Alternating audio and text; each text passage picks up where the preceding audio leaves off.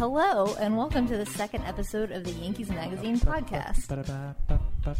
As you can tell, John's here. I'm Hillary Georgie, and I'm joined once again by my fellow editors, Nate Makaborski. Hello there. And John Schwartz. Hi. Currently, we're all working on stories for the May issue of the magazine, but rather than talk about those yet, today we're going to dive into the commemorative home run edition of Yankees Magazine, which is available all season long here at the stadium and online. Everyone digs a long ball, right? And over the years, the Yankees have hit some of the most memorable long balls in the history of the game. In this edition, we take a closer look at some of those home runs and at a few of the guys who hit them. Nate, you looked at Mickey Mantle and his power in the World Series. John, you approached Babe Ruth from a whole new angle, which we'll dig into later this episode. We have a couple of first-hand accounts from Chris Chambliss and Aaron Boone, who each launched the Yankees into the World Series with unforgettable homers. But my favorite aspect of this edition, and you guys can agree with me or not, is our ranking of the top 10 home runs in Yankees history. There are literally thousands to choose from, so narrowing it down to the 10 best was always going to be a challenge, and I know there was more than a few debates about what we thought should be number one. Nate actually handed out a ballot to all the editors to fill out to get a feeling on what this was. So Nate, what do you think? Yes, I was the pollster. I came up with a list of a few dozen, and everybody ranked them 1 to 10. And there was certainly a lot of debate. We had a lot of conversations going back and forth. I mean, what constitutes a top home run? You can look at it from a number of different ways. Is it the biggest home run? Is it the one that's still talked about the most years later? Is it the one that is most ingrained in, pop culture? And so there was a lot of debate just about what we were talking about when we said what are the top home runs in Yankees history.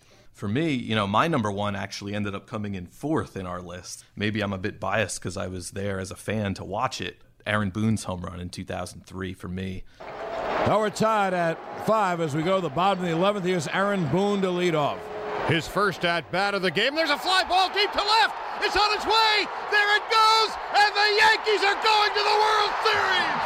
Aaron Boone has hit a home run. Unbelievable game. I mean, I can't imagine ever seeing a better game live.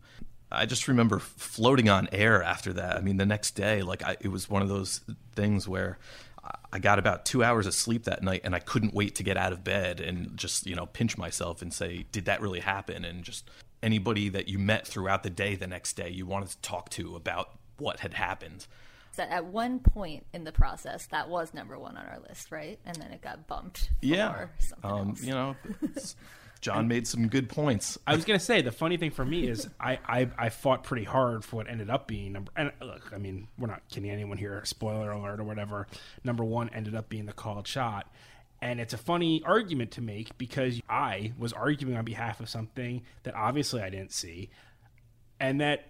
the whole point of the home run is the debate surrounding the home run. I mean, otherwise it's just another home run in a World Series that wasn't that exciting. But we're talking about this home run, and if you ask me, the reason it's number one is because in some ways it's such an insignificant thing, but it has dominated baseball pop culture since 1932.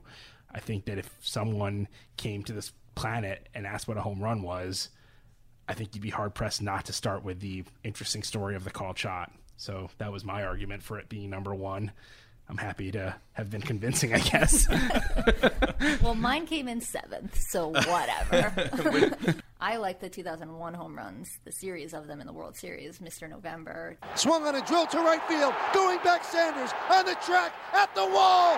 See ya! See ya! See ya! A home run by Derek Jeter.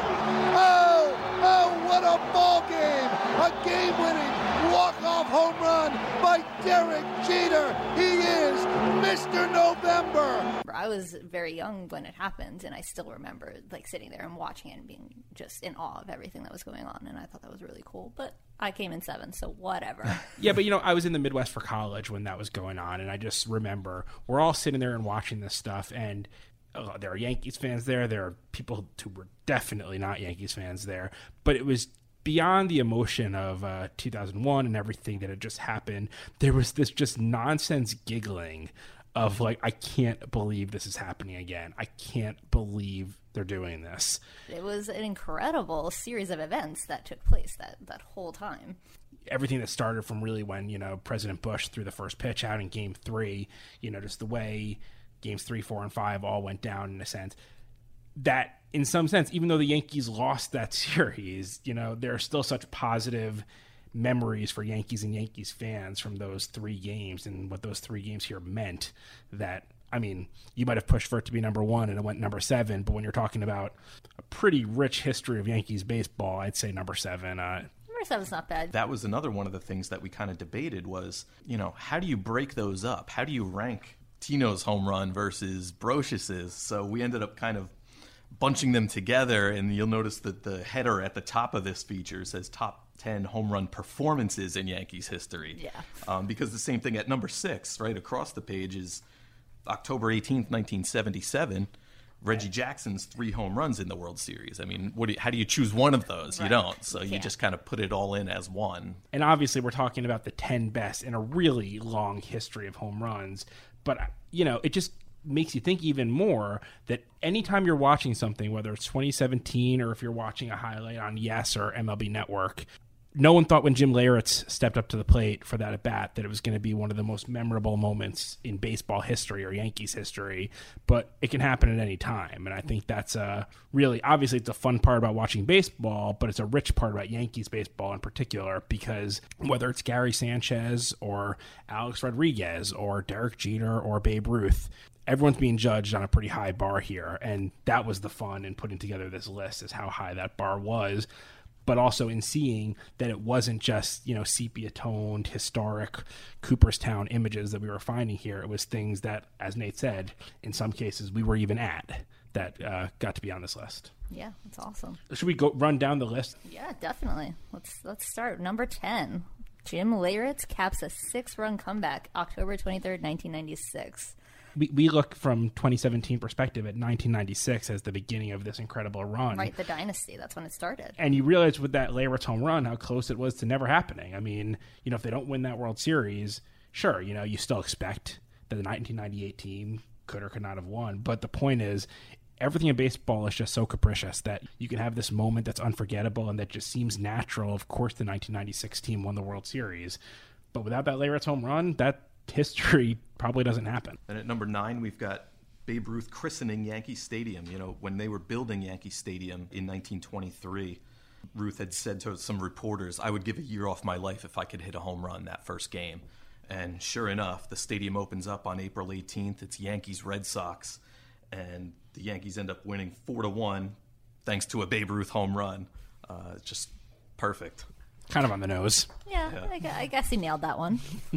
Number 8, we have Mickey Mantle's 2 home runs that almost left the stadium. Yeah, this is one of those ones that is sort of those, ingrained in the pop culture, I guess you could say, because, I can remember going to Yankee Stadium as a little kid, and obviously, I'm younger. I didn't see Mantle play, but being there with people who had seen Mantle play and sitting in Yankee Stadium and then pointing to that top light stanchion or the end of the freeze and saying, that's where the ball hit.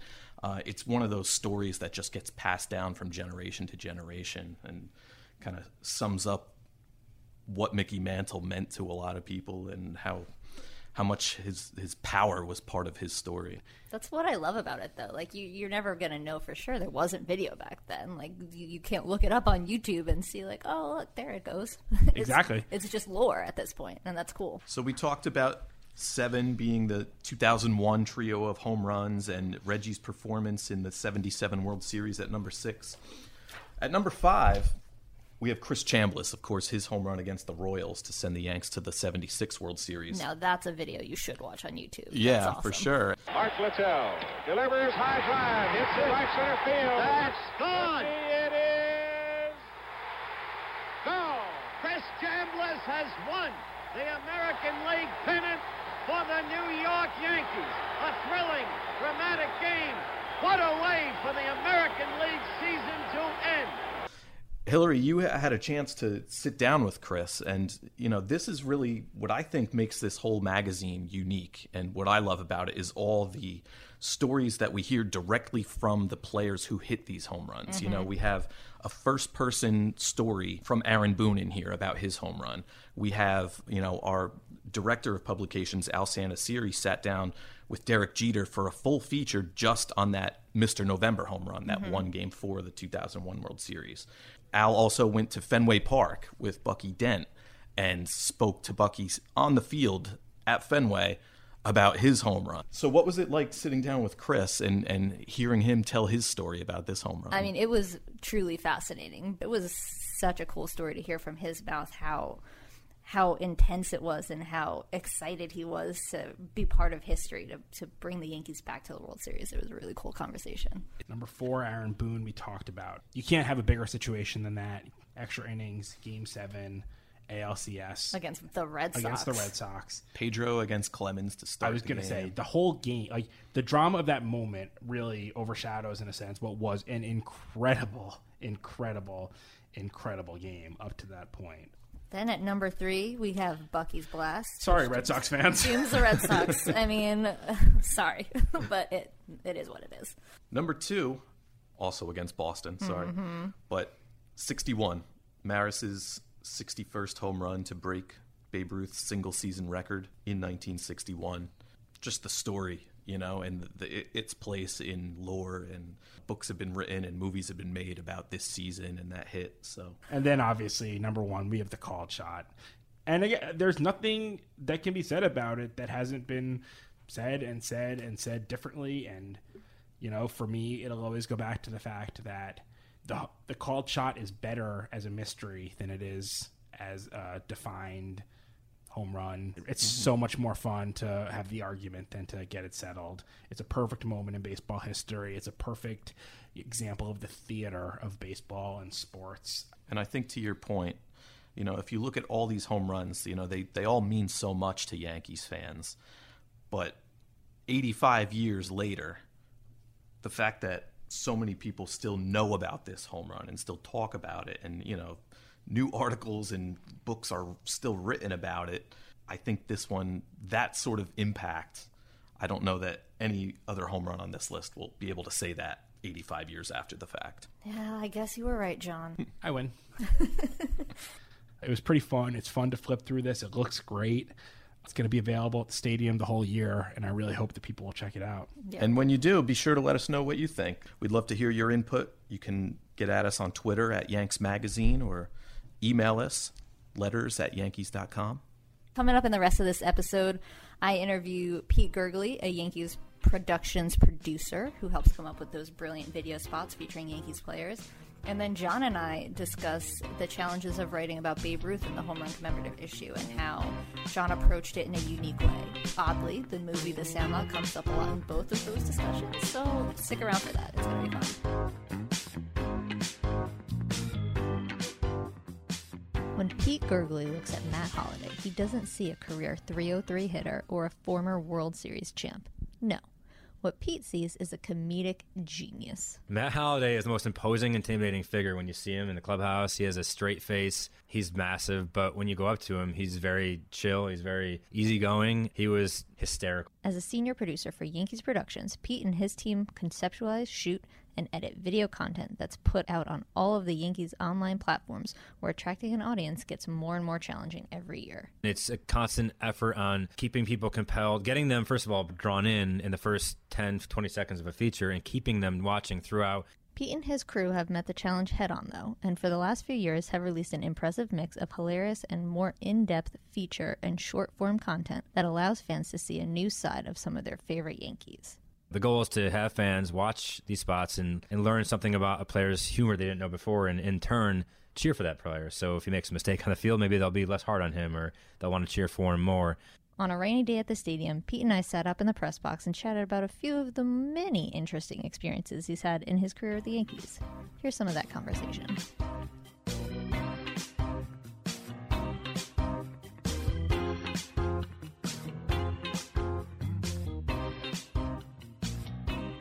We produce production and post-production content to run on our platforms, including Yankees.com, Yankees YouTube, and then the Yankees social media channels.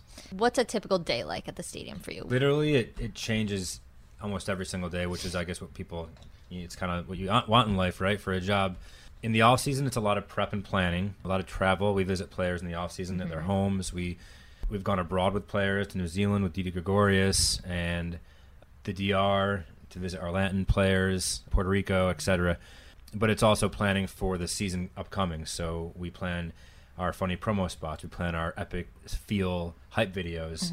In season, it's a little different. We're constantly either shooting a event happening around the stadium or in the community. We're editing that piece. It's all over the spectrum. So we have in spring training our funny promo spots to our epic hype videos to dugout interviews with players to our mini documentary series, which include our origin series, which will take a prospect back to his birth and then find out how he became who he is today. Our Behind the Seams series, which takes a player. It can be a story like we just finished a piece on Greg Bird's recovery. We interviewed him from right before the injury happened and then through the whole process till just now. Milestones. Holliday is approaching 2,000 hits in his career. When he gets that, the next day we'll put out a feature on his career. And we'll even show, you know, his hits from other teams, Cardinals and Oakland, wherever else he was.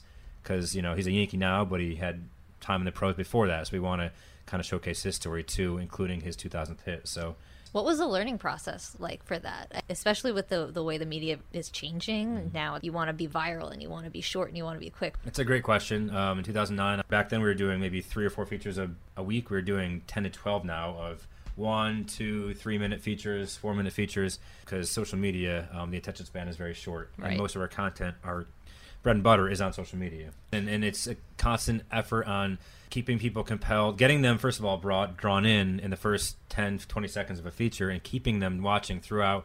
We've had Facebook reports and Twitter analytic reports where you see that you'll have 20,000 views on a piece, but only 2,000 of those people watched all the way through. So that's a constant effort trying to make really interesting content that keeps people's attention, especially in the new social media world. In that sense, you guys, over the past few years, have been putting out really incredible, funny things. You did a play on The Sandlot, and then recently you just did The Hangover. I know you did Step Brothers last year. Where do you guys come up with these ideas? So that was a dream of ours going all the way back to 2011-12, once we got comfortable producing short-form content. Knowing we had a new crop of players that a lot of fans didn't know, we wanted to market the team in a fun way. The Sandlot was our first go-around, and we got 7 of the top players, and that exploded that day. So I'll never forget that same day we released it. It was on SportsCenter that night. It was on MLB Network, social media, all the maps. So then we had to up the ante the next year, and now we try to do a movie scene recreation every single year, and then 3 to 4 additional original spots just promoting the players. This year we did a birdwatching spot where Brett Gardner birdwatched Greg Bird, and he was really annoyed. It was so funny. Thanks. So what happens is we'll, again, in the off season, we'll get together. We'll start brainstorming goofy, funny ideas, and we come up with ideas watching SportsCenter commercials, and we try to follow their lead in simple, goofy, funny spots. The goal is to have fans watch these spots and learn something about a player's humor they didn't know before, and in turn cheer for that player. So if he makes a mistake on the field, maybe they'll be less hard on him, or they'll want to cheer for him more. What was the process like of getting these guys out of their comfort zone, which is baseball and just sports, into this kind of new atmosphere of being on camera in a different way? It's sometimes challenging. It's less challenging for the younger guys because they've grown up with social media. They understand the value of marketing yourself through social media. And we're kind of lucky because we do a Prospect Watch series during the season where we travel to our affiliates, Charleston, Tampa, Trenton, Scranton. So we get to know these guys when they're first drafted, when they're 18, when they're 19 years old, just talking to them through the process. So they know us when they get up here or they get close. And that goes a long way when you're trying to get them to do a goofy spot. In Greg's case, he's all been all about it. Last year, we casted him in a Baby Bomber spot where they were playing with toys in a room, the Baby Bombers. So when he got hurt, I texted him saying, "Oh, man, you're going to miss out on the best promo we've ever had." And he was actually legitimately upset about missing out on being in that spot. We have guys that are so into it. We have guys we have to convince a little bit. But really, when they get on set and they start shooting, they always have fun. And it makes them come back for more the next year, and then we're lucky for that. Who have you been surprised at as who's really taken to it? That's easy. Matt Holliday. Matt Holliday is the most imposing, intimidating figure when you see him in the clubhouse. He has a straight face. he's massive, but when you go up to him, he's very chill. He's very easygoing, and when he plays out Galvanakis' role in the Hangover spot, he was hysterical. Very dry humor, but the outtakes are out, and if you take a look at the outtakes, you'll see that he's all in with the spots. What has been, I guess, one of the benefits of traveling all over the world, really, with these players? I've been so fortunate and so blessed to be able to travel with my job and basically see these places in the world and country for work purposes. And they're hard work when you're traveling. You're carrying camera equipment. You're trying to map out how you're going to put a piece together when you're on these shoots, because you don't want to travel and have the piece subpar. Mm-hmm. You want to do it justice. So seeing the world and seeing it with the players, and usually when you're off site with them, you get to know them personally on a more intense level, and that helps you when you're working with them during the season. But really, just the whole package. I mean, everyone, I think it's pretty universal that people love seeing the world and traveling and countries. So I just feel really blessed. There's that movie Almost Famous where there's a kid that followed around. I forgot what band it was. Sometimes I feel like that's my life. I get to be a part of this process and be this close to a team, and a team that I grew up watching. So for me, it's really been a dream, and I'm very fortunate to do what I do. You've been doing this since 2009. Is there one story that still sticks out to you as something you're the most proud of, or you've loved doing the most? From a fun standpoint, the World Series year in 2009, my first year with the Yankees, was pretty awesome. I mean, being in the clubhouse with a video camera for the champagne celebrations is one of the chaotic, fun things you can experience. Champagne, it does sting your eyes very badly, but it was awesome. But from a professional standpoint that I'm proud of is when Derek Jeter retired, we made a video called Thank You, Captain, and we featured New Yorkers from all over the city. That was great. We just went around the city for 3 straight days and got all walks of life. Red Sox fans, Mets fans, firefighters, cops. We got a priest on the street, and they all just said wonderful things about Derek, and it became this. I think it spoke for Jeter and it spoke for New York. Going back a few years, we were starting to think about how are we going to honor Jeter when he retires, and that was the idea we came up with, and I think it translated well. And watching the fans, I never heard a quieter stadium in my life when that video was playing, mm-hmm. and seeing the reaction in Jeter's face during it, it was pretty emotional. So I think that's probably not just the Yankees, but it's probably the proudest project I had a part in creating.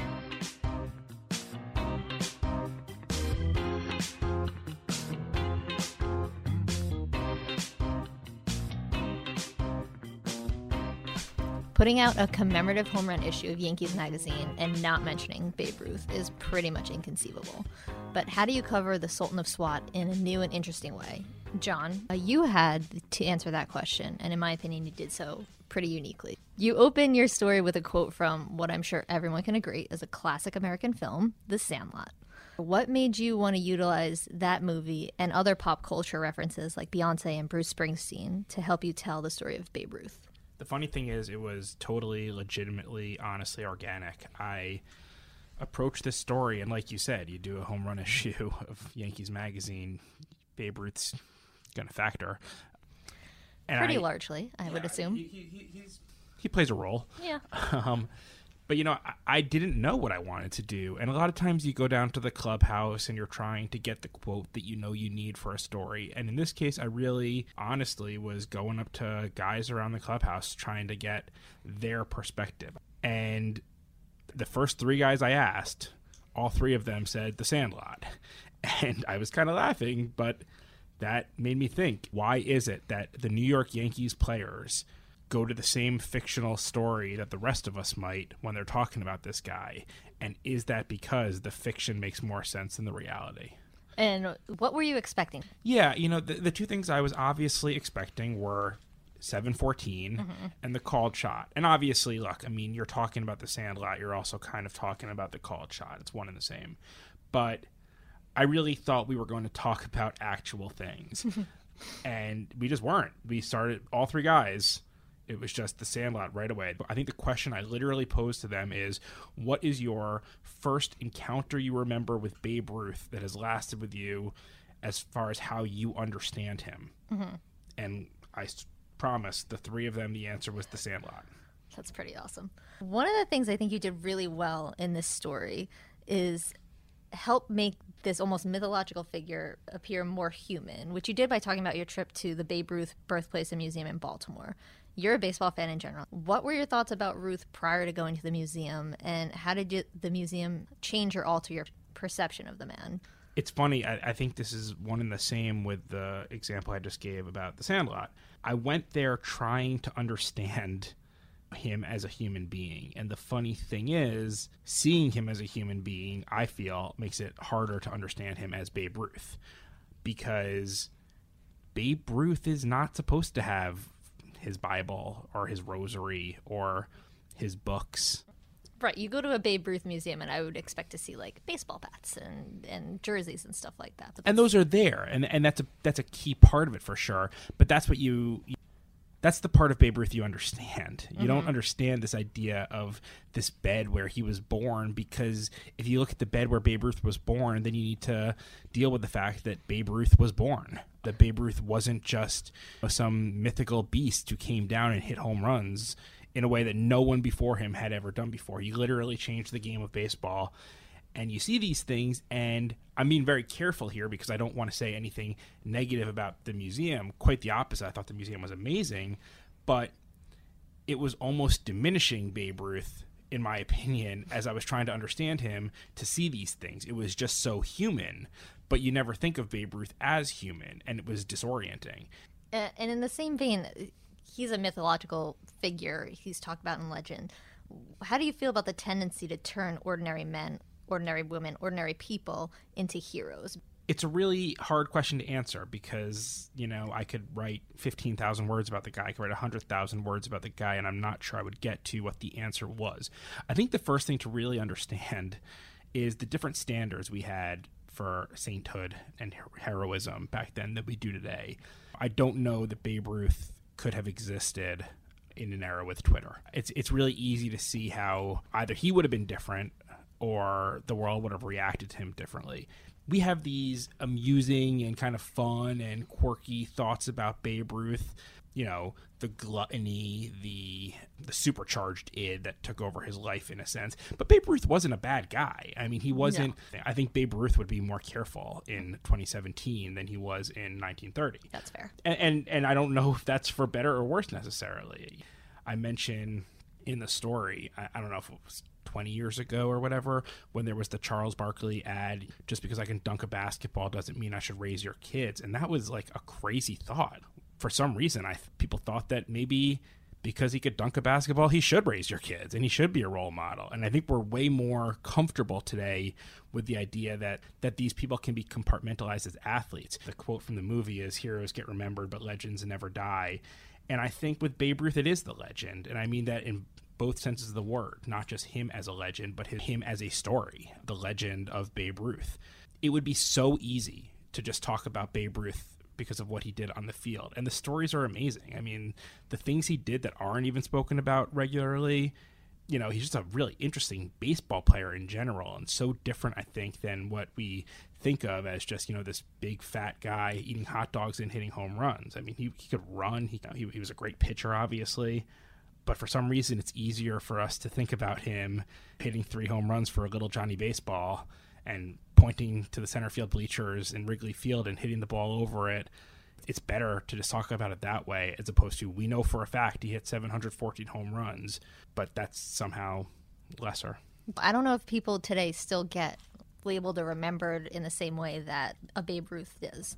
Do you think that a guy like LeBron James or somebody like Michael Jordan or another great sports legend is going to be talked about in 100 years the way that Babe Ruth is still talked about today? Well, I think, I don't know if this is exactly going to answer your question, but I think the LeBron-Jordan question is an interesting one.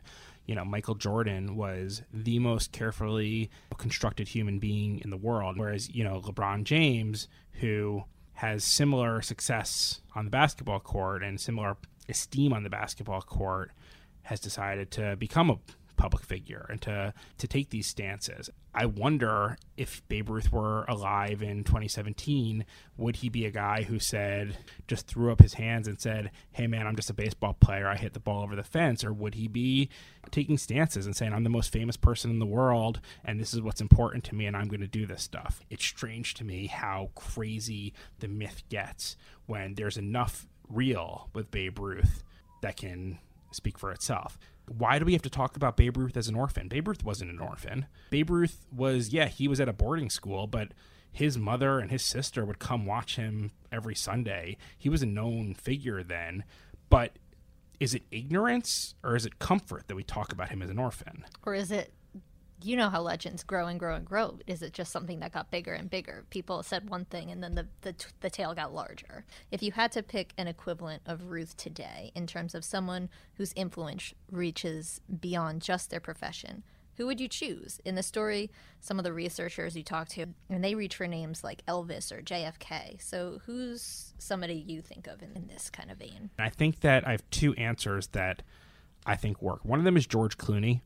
So the George Clooney answer, George Clooney is obviously an exceptional actor. George Clooney could be famous for being a great actor. George Clooney is exceptionally good looking. George Clooney could be very famous for being exceptionally good looking in today's culture. I support that. George Clooney, you know, depending on your political stance maybe, although I think this is more just general ideas of goodness. George Clooney seems to stand for the right things. He's an activist, he's an activist for things that are important to a lot of people. He is also regarded as one of the most beloved, like, friends of every actor and celebrity. Everyone loves him. He's apparently the biggest prankster.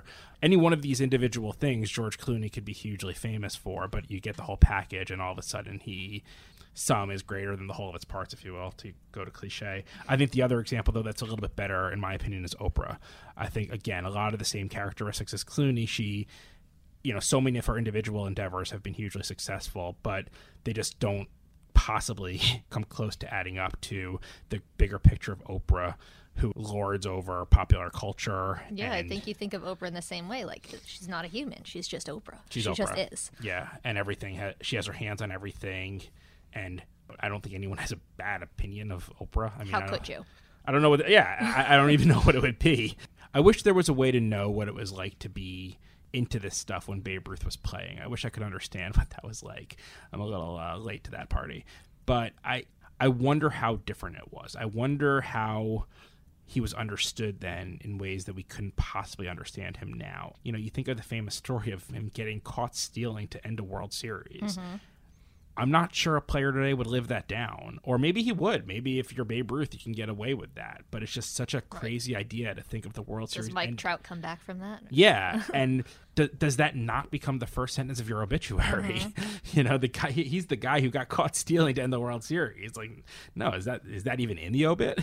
Right. I don't know. I don't know how it would be to be watching that in real time, but I think it would be fascinating. I really enjoyed reading it, and I enjoyed your in-depth analysis of Babe Ruth. That's why I'm here. Thanks, John. Thanks, Hillary.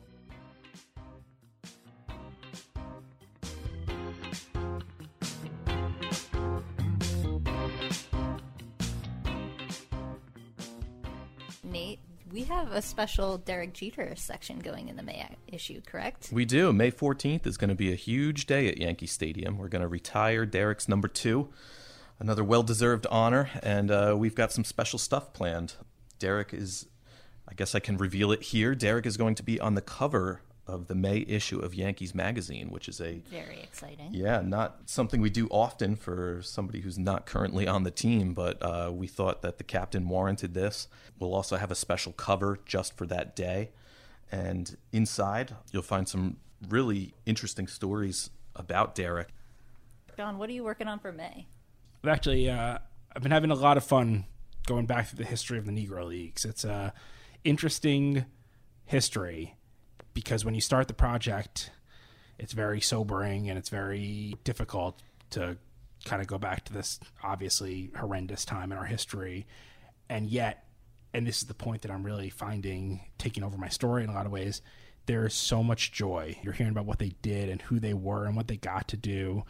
But this whole idea of they never thought about the fact that whether they wanted to be playing in the major leagues or not, what they wanted to do was show they were better than the major leaguers. And it's just an amazing story of passion and love. And look, at the bottom of it, there's bad stuff, and it's a dark time. But at the same time, the stories that I'm learning about, the stories that I'm going to be telling in this are really just joyful and fun and exciting. And I can't wait to finish it. I'm really looking forward to it. And then I have a pretty cool story where I'm testing out all the new food options at Yankee Stadium. Mm-hmm. It has been very satisfying. Let's just put it that way. Labor of love. Honestly, it's somebody's got to do it, and yeah. I bit that bullet for the team. What's the best thing fans should be ready for? Oh my God, there are Yankees dingers in the bleachers, which is like basically how it was described to me as an ode to a White Castle burger. So I don't know, that kind of sold me. So look for that. I'm excited to write it, and my stomach is excited as well. Thanks so much for listening, everybody. Don't forget to subscribe wherever you're listening to this podcast. Check us out online. Subscribe to the magazine or pick up the magazine when you're at the stadium. Yankees.com/magazine for long-form content. Yankees.com/publications for all of our publications content. And tweet at us. We'd love to hear from you at Yanks Magazine. See you soon. Thanks.